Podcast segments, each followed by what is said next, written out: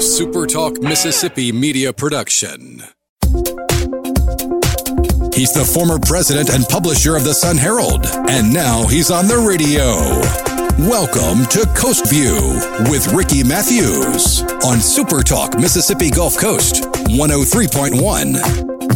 Welcome to Coast View. We have a terrific show today as we continue to celebrate the men and women who are making coastal Mississippi a better place to live, work, and play. Mayor Billy Hughes from Gulfport is in the first segment. And then Senator Jeremy English from District fifty-one, uh, a coastal Mississippi leader, a, a new bright young star here in coastal Mississippi representing us so well. Look forward to talking to him in the second segment. Anyway, let's turn to Mayor Hughes. How, how are you doing, Billy? Hey, we're doing uh, as well as we can under the circumstances, which is pretty good. Yeah, so uh, we, got, we got a lot to talk about. Aquarium, COVID, budget, lots to talk about. But before we do, our friend Robert Saint John posted something yesterday that really got me thinking. Uh, here's the question he asked. What would you attempt to do if you knew you couldn't fail? I mean, a lot of things came to mind with me. Cure cancer, restores, you know, vision to the blind, you know, develop a political system in America that could actually solve some problems. A lot of things went, and that would be, I actually went on to say that's the first day. But, yeah. uh, you know, what, what does it make you think of? What's your passion if you were to have that opportunity? Well, you're quite ambitious. Um, you know, and, and, and of course, you and I too would, we'd probably go on, on tour with one of the big hair bands from the eighties, but outside of that, um, Uh, you know, you curing COVID, curing cancer, all those things, you know, come to mind and, and anything that would make a difference. But I think a lot of us are wired that way anyway.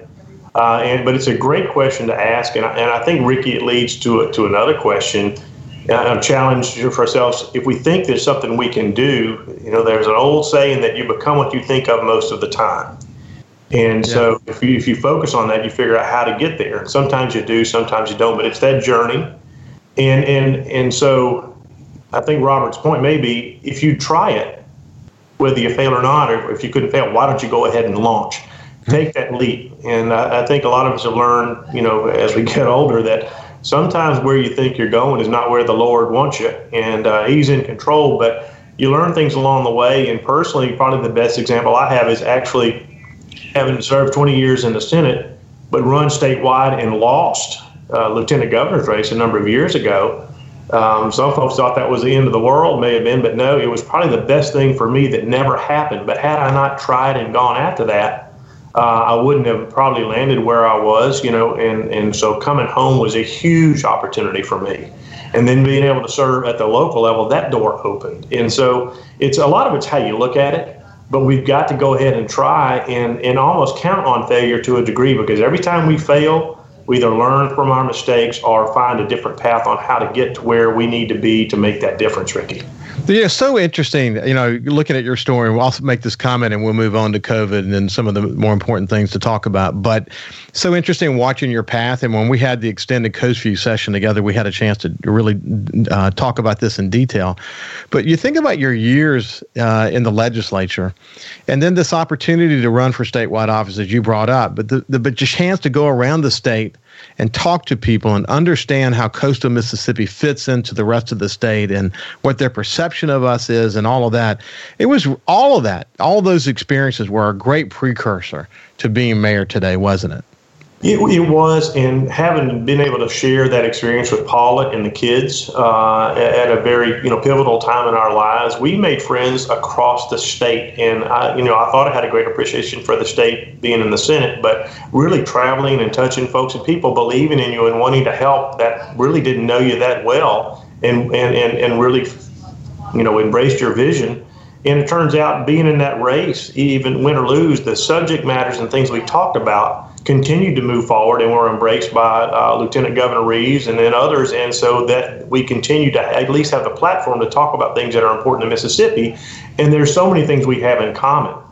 Today's yeah. world, you know, we get everybody's looking for reason for outrage instead of focusing on the good in people, the good in things, and the, and the positives that we have going for us. This COVID situation is horrible. And it's put restrictions and inconveniences on us that nobody wants to have to deal with. Certainly those of us in public office, we didn't sign up for this, but here it is, and we've got to make decisions on, to a great degree, incomplete information.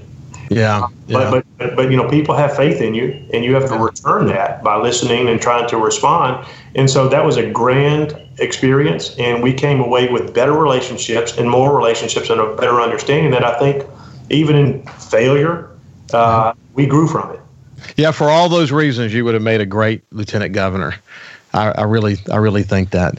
Hey, so let's do this. Let's, go ahead. I'm sorry, Billy. God had another plan, and I'm good. Yeah, he did. He did, and look where you are today. So uh, here we are in this COVID situation, made worse by all the lies and and uh, you know, conspiracy theories on social media. At the end of the day, it really comes down to a simple set of tools that we've got to combat this as of now. So let's talk a little bit about the latest from the city, and you know what your thoughts are.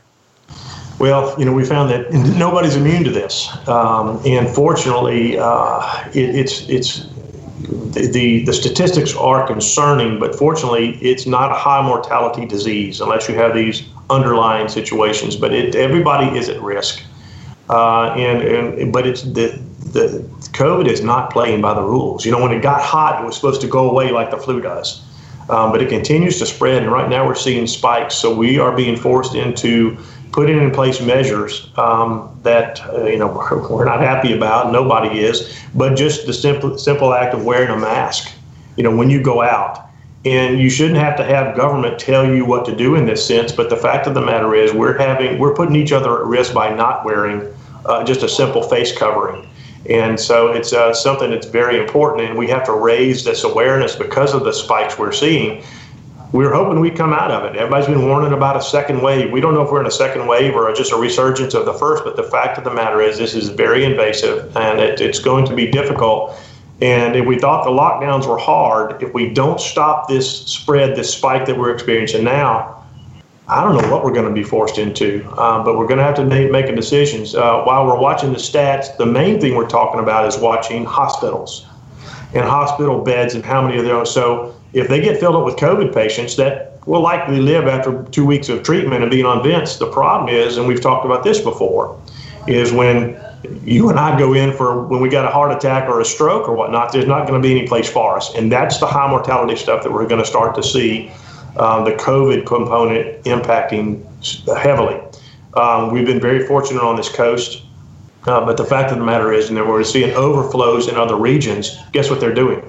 They're transporting other patients when they're run out of beds to hospitals that have bed space. And before we know it, it's all going to be allocated. So this is a very serious situation that we can't take lightly uh, and, and uh, make recommendations or maybe put in place uh, measures that are going to require people to comply. But the key is individual responsibility. And businesses saying, you know, a lot of businesses saying, look, we want y'all to tell us to do it. We want to do it, but we need the government. We need you guys to tell us so they're not mad at us. So whatever we have to do or need to do, we're going to try to find a path to keep our community safe. You know, Jeremy English made a really good point on Facebook this morning. He said that when people tell you to evacuate because a hurricane is coming, you don't have a debate about whether the government should be telling you what to do. People just, they move.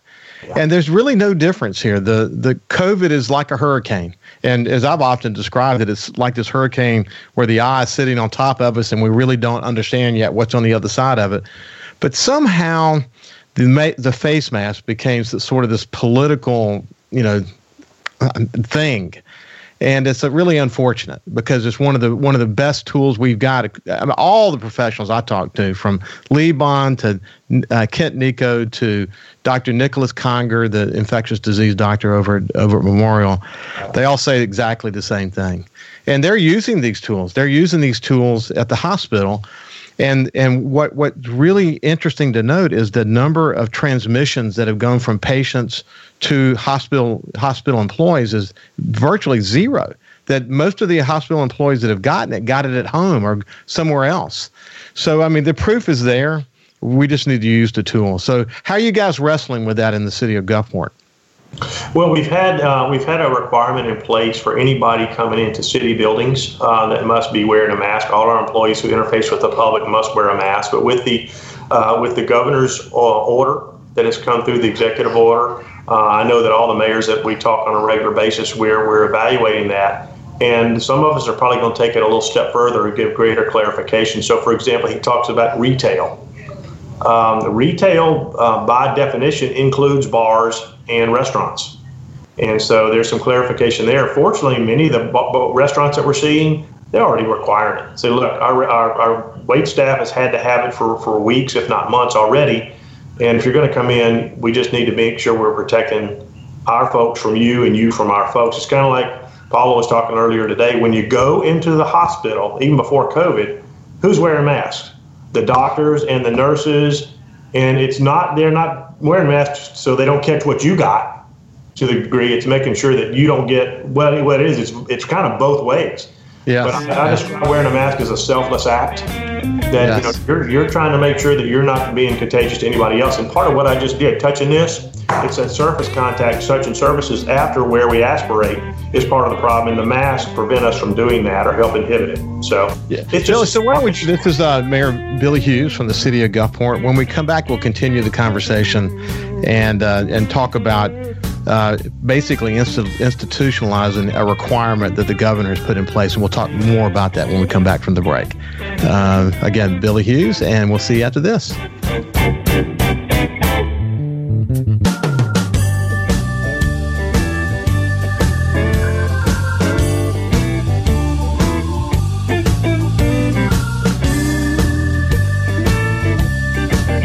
Subscribe for free to the Coast View podcast on iTunes, Google Podcasts, Spotify, or wherever you get your podcasts. A SuperTalk Mississippi media production.